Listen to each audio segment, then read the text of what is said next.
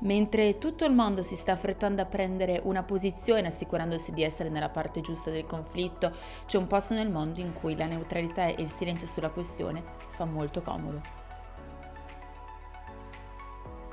Ciao, sono Veronica Francia e questo è Why, un podcast di notiziare che ogni settimana vi fornisce un nuovo spunto per comprendere al meglio la politica internazionale in modo veloce, semplice e immediato.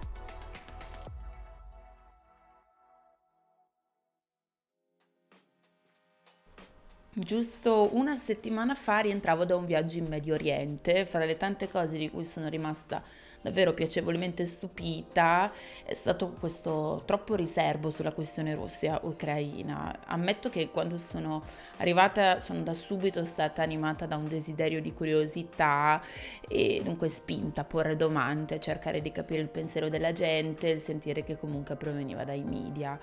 Nonostante la televisione della mia sala della colazione dell'hotel fosse costantemente sintonizzata sulla CNN con interventi costanti tra inviati a New York e a Kiev, nessuno sembrava interessato.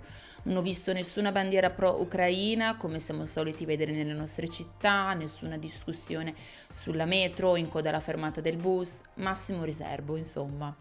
Questo fatto mi ha fatto pensare, mi ha fatto notare come tutto ciò che viviamo sia in realtà un gioco di prospettive.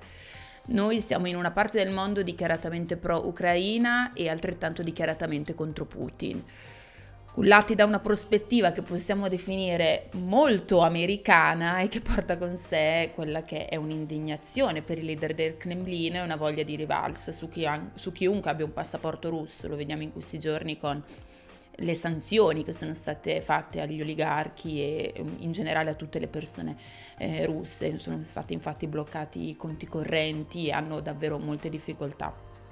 Mentre ci sono zone del mondo in cui il punto di vista è drasticamente opposto. Ho incontrato Aaron, una guida turistica a Dubai di origine filippina che in maniera molto evidente mi ha dimostrato e mostrato il suo supporto al governo russo e mi ha illustrato il modo di pensare sulla questione che aleggia negli Emirati Arabi e in altri stati del Medio Oriente in realtà. Negli anni gli Emirati Arabi Uniti si sono trasformati in un paradiso fiscale utilizzato dagli oligarchi russi per mettere in protezione le loro ricchezze e molti di essi hanno anche acquistato case o addirittura hanno preso residenza a Dubai come ad Abu Dhabi. Dopo aver acquistato proprietà e trasferito lì la sede principale magari di qualche loro attività commerciale, divenendo di fatto parte del tessuto sociale ed economico della città, si può dire che fanno parte ormai di quella che è la popolazione degli Emirati. All'Emirato in realtà non conviene quindi prendere una posizione in questa guerra, ma conviene invece rimanere in una, in una, neutralità che lascia spazio a tutt'altra narrativa dei fatti, ad uno sviluppo indipendente del pensiero, insomma, di ognuno. Oltre agli Emirati Arabi, in Medio Oriente vi sono altri stati che stanno mantenendo un certo riservo sulla questione, primo fra tutti la, la Turchia, che come ci segnala il professore Gilles Kepel ha interessi commerciali sia con la Russia che con l'Ucraina. La Turchia, non avendo risorse energetiche proprie, in realtà necessita proprio del gas russo per sopravvivere, ma al contempo produce e vende droni armati all'Ucraina, droni che l'Ucraina sta utilizzando oggi e ora nel conflitto con la Russia.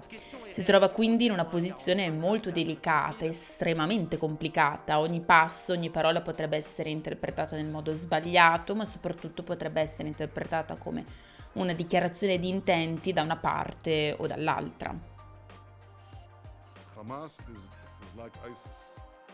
Israele ha una situazione simile a questa. Netanyahu, presidente di Israele nel 2014, non aveva voluto um, votare per delle sanzioni contro la Russia, in quanto in quegli anni aveva occupato la Crimea e in questo modo si è inimicata eh, l'Ucraina che si è dichiarata indignata nei confronti del governo israeliano e l'ha fatto perché aveva l'appoggio degli assidici di origine ucraina. Per Israele il rapporto con il Cremlino è fondamentale poiché diversi ebrei russi si, si trovano oggi nel paese, molti degli oligarchi russi russi di cui tanto sentiamo parlare sono ebrei ed infine a Mosca e è importante il rapporto tra Mosca e Tel Aviv perché eh, Mosca assicura una sorta di protezione agli israeliani contro gli attacchi siriani.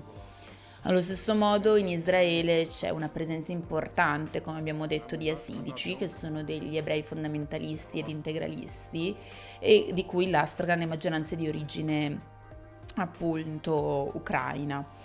È quindi un movimento nato in Ucraina che negli anni ha eretto centri di potere appunto sia in Israele che negli Stati Uniti, quindi in realtà anche Israele, così come gli Emirati Arabi, così come la Turchia, ha una posizione assolutamente molto delicata in questo conflitto.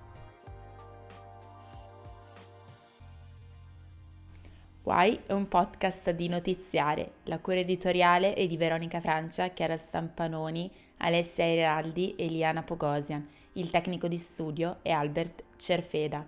Vi aspetto mercoledì prossimo per un nuovo episodio.